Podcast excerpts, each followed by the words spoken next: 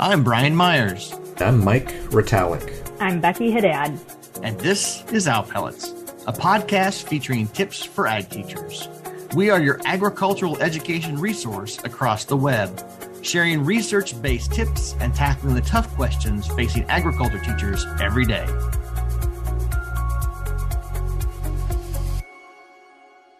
Welcome back, Owl Pellets fans. My name is Becky Haddad. I'm here with Mike Retallick and Brian Myers, and we are really excited today to be joined by Kirby Schmidt at Oregon State University. Before we get started with the conversation today, we do want to offer a trigger warning. We are talking about when teaching hurts, and so some of this conversation might be a little bit unsettling, difficult to hear, difficult to talk about and engage in. And so as you think about engaging in this today, know you can always come back to this episode. You do not have to engage in them in order or engage in it today. We just encourage you to join this conversation from a place where you feel ready for that type of conversation. And so, with that, Kirby, take it away. Introduce yourself for us today. Hey, good morning. Yeah, uh, my name is Kirby Schmidt, and I'm excited to join you. I originally from Minnesota, if you can't tell from my accent a little bit. Um, I was a high school ag teacher there for five years, and now I'm currently out on the West Coast at Oregon State University as a grad student. We steal it so every so often. My long O's and my E sounding A's, right, Kirby? Yeah. Well, maybe. Yeah, we will probably draw it out of each other a little bit more throughout this. A little bit. So before we um, get too focused on the accent that we'll be hearing as we go through, talk to us a little bit about what got you into this topic. We're talking about when teaching hurts. That's mm-hmm. that's a big thing. What what got us here today as far as being ready to have this conversation? Yeah, um, I'm I'm thinking and I'm drawing back um, to uh, I was in my second year of teaching, and I remember we we had just started the school year, and it was a couple weeks in, and I found myself so restless and unable to sleep, and just like I, I was I was anxious, I was on edge, and I kept thinking like, oh, like it's the beginning of the school jitters, like that's going on. I'm just kind of that that's what's happening to me. But I started visiting with my brother and talking about things, and he said like, hey, but like, are there things happening at school like outside of what you're teaching? And I said, yeah, and he's like, tell me about it. And what I failed to recognize was as what can happen after summer break or Christmas break, that students spend a lot of time away, potentially from caring adults, like at a school, that things get noticed for the first time. And I had forgotten that I just had completed a number of mandated reports, that I saw the evidence of students being neglected, being treated as ashtrays over the summer, of uh, students um, being really on edge and jumping um, just at the slightest things that I would do and and I did I, that that they were afraid of seeing another man um, around them as a physical presence. And students staying and spending more time after school and me asking like, "Hey, what's going on?" and them saying, like, "It's not good. I don't want to go home. I, I shouldn't be home." And all of these things, and I think I'm not alone in this. I think we may have our own experiences or connections with students where maybe there are chapter officers or a student that's super quiet in our classrooms, but we notice things and they may disclose things to us that are unsettling and, and hurtful. And as we build relationships and we love sharing those things with our students, the, the, the academic achievements and the, the things that they do that brighten our day, we realize also that um, there are things that they can share with us that are hurtful and so that's really what brings me here today is this idea that what I was experiencing is not something that I experienced on my own. It's something that is a phenomenon that's a result of learning about someone else's trauma or adverse experiences. It's called secondary traumatic stress. And so um, I wanted to, I guess that's why I'm here as I'm here is I wanted to understand like more like how does this impact teachers? What does it do? And um, yeah, I'd be happy to unpack a little bit more if you're curious to some questions. Yeah, thanks for bringing this topic to us, Kirby. I think it's a highly important topic and a topic that we probably don't spend enough time on, uh, particularly as ag, ag educators. Um, I think we pride ourselves in building very close relationships uh, with our students uh, because of the amount of time that we spend together and, and how we uh, work within our course classrooms. So, um, so I think I think it's a highly important topic, and I think you're going to help build a, a, little bit of awareness of what this means when we talk about traumatic um, situations and what's that what's that how does that manifest itself in in teachers and what should we be looking for both in helping one another as but also looking at ourselves internally? Yeah absolutely. You know when you mention invest um, i think money and and i don't necessarily mean like let's talk about money but i'm thinking about costs. And so for there's this idea of the amount of caring that we put in that there's a cost associated with it right? And um, so and and sometimes this is this cost of caring is called compassion fatigue.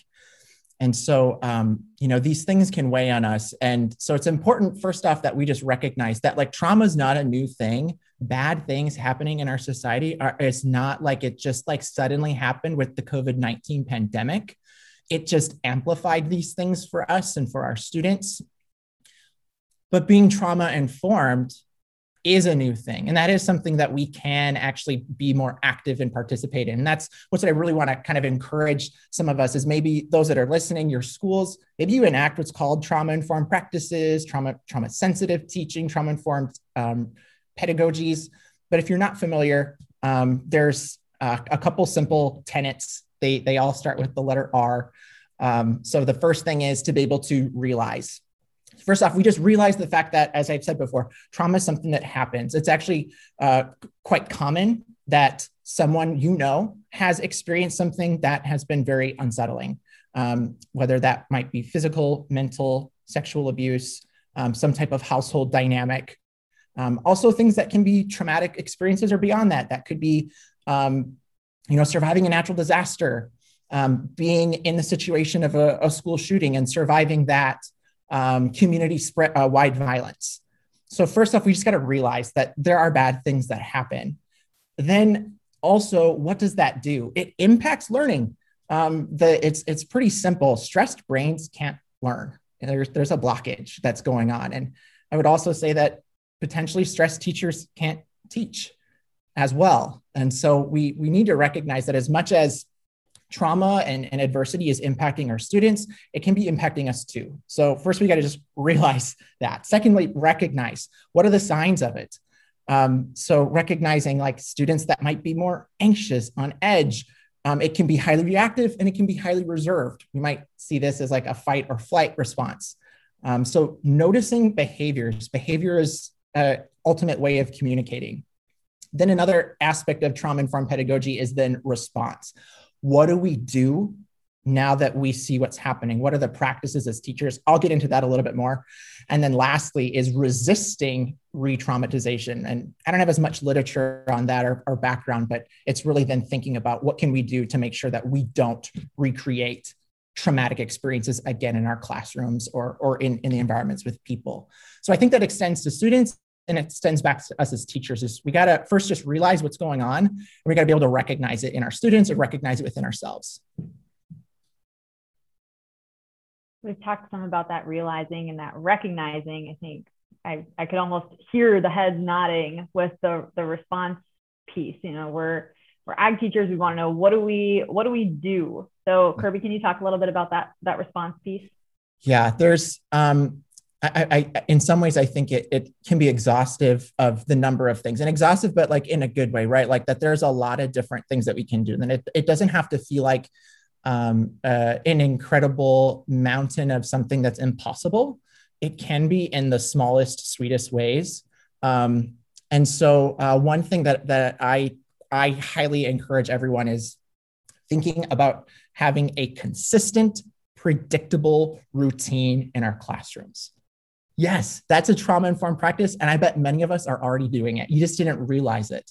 That amid a life outside of school that might be uncertain, unstable, that we provide that. And I think, you know, I was just visiting with another educator the other the other day, and they said, Well, I, I school was my safe place. That's where things were stable. It's like, yeah, because we had teachers then, we just weren't calling it that we might have just called it as like, we just have routines.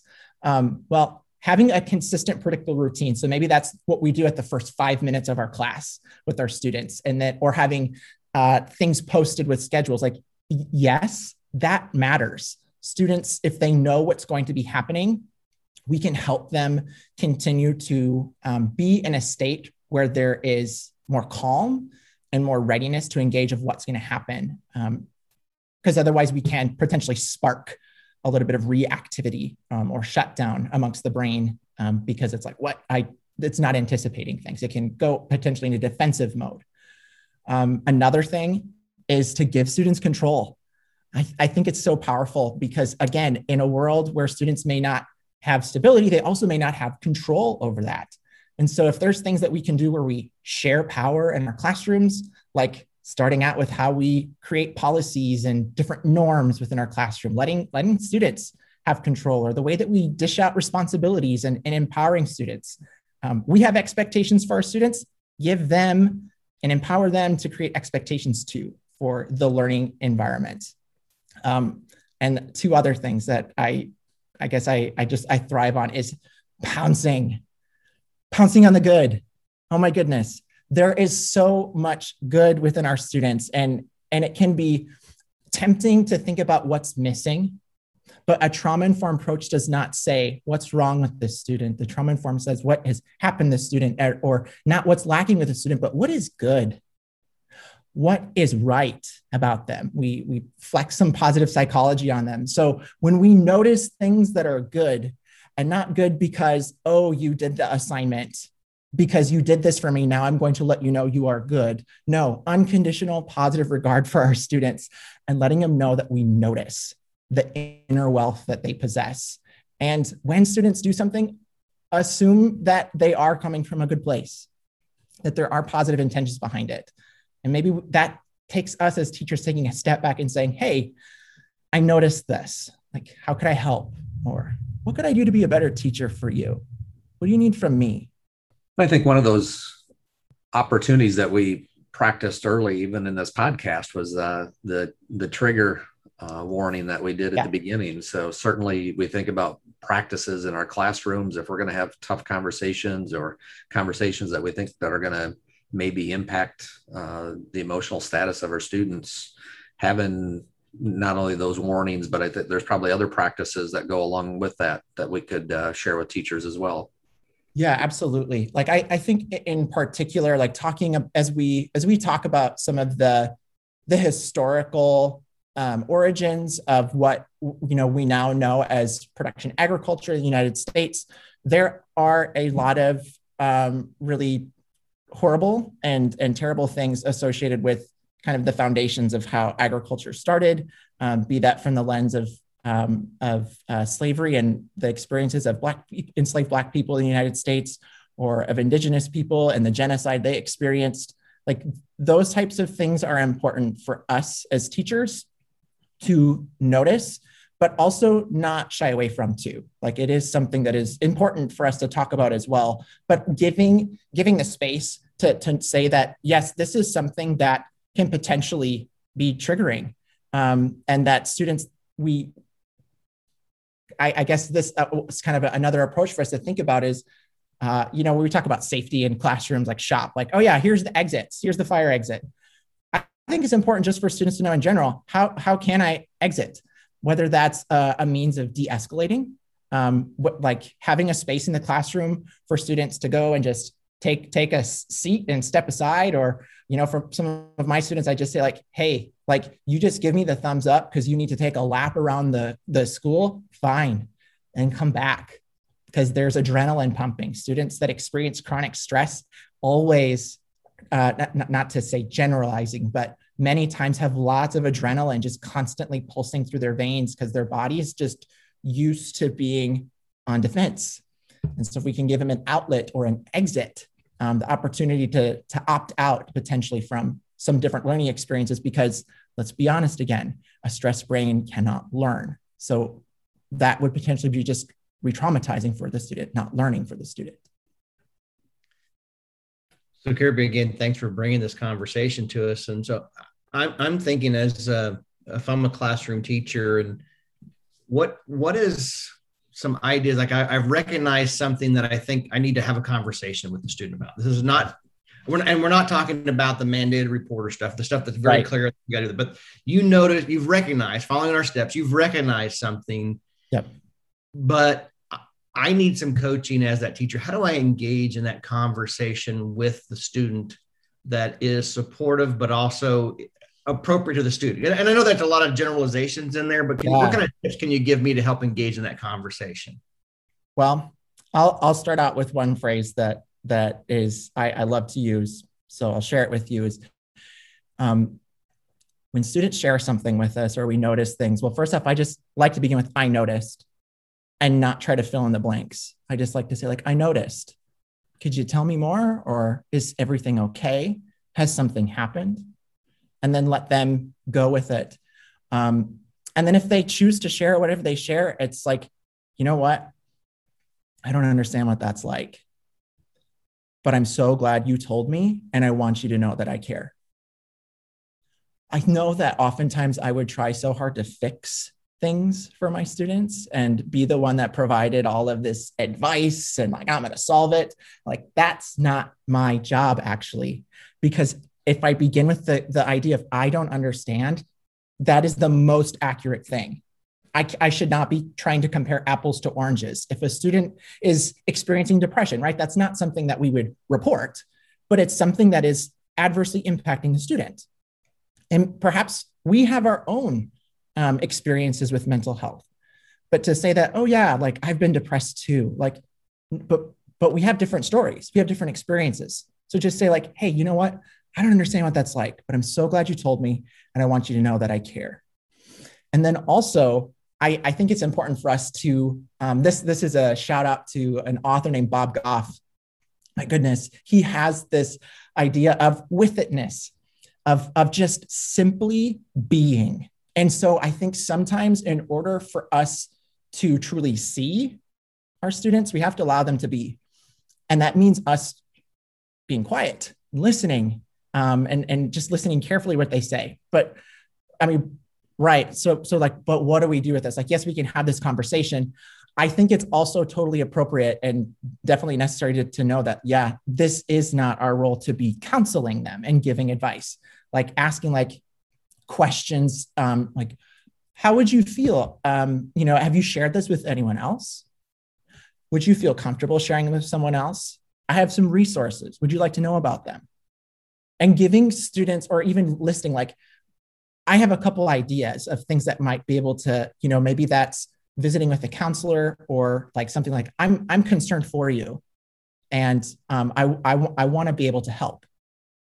But like giving students choice like leaving leaving the door open to show that you, you, care about them ultimately and that you want to be that responsible adult that's that is going to be there for them in this moment. But but to say also like we got to recognize yeah there is a line where we're not again we're not the psychologist we're not the counselor. Um so yeah and and, and it is hard. It really is. I i still don't have it figured out but I, but i know especially within this last year throughout the pandemic, um, communicating with college students, because this is not exclusive to high, teaching high school. I think if we are more trauma informed with every single person we meet, we are going to transform the relationships and the kind of connections we have with people. I truly do. If we just started asking ourselves more of these types of questions, responding these ways, we we could have so much of a, a better society um, as a whole, and not just better schools. Well, that's so helpful to, to, think for. And I think that idea of beginning the conversation with I noticed mm. is is is so important. And I, you know, I find that very helpful. And hopefully a lot of the teachers listening do as well, is because we, we see these things and we've noticed those things. It's like, how do I actually engage? And that that those tips are very helpful. So thanks for sharing. I, and I want to add one thing about that. You know, the noticing thing is um, maybe some of us have heard of the the two by ten rule. You think about students where maybe the student that gives us a little bit of a, a, more challenging time. The two by 10 rules is for two minutes for 10 days, we have a positive interaction with that student.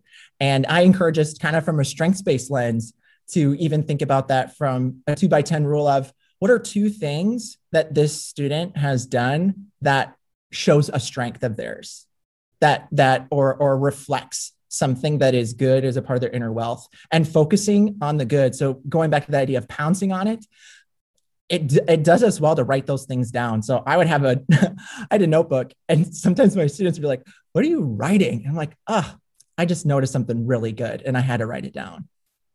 I don't tell them what it is. I just like, if I just, I noticed that I just had to write it down. I don't want to forget this. It's good fuel for later. Absolutely. Um, Kirby, we are coming up on time, but our topic today was when teaching hurts. And so we've talked a lot about the student side of things and helping yeah. our students. You have some resources and advice for teachers out there who are really feeling the weight of the secondary traumatic stress and the compassion fatigue that we've been chatting about today? Mm-hmm. well, teachers, I hear you and I'm with you. Um, this isn't easy.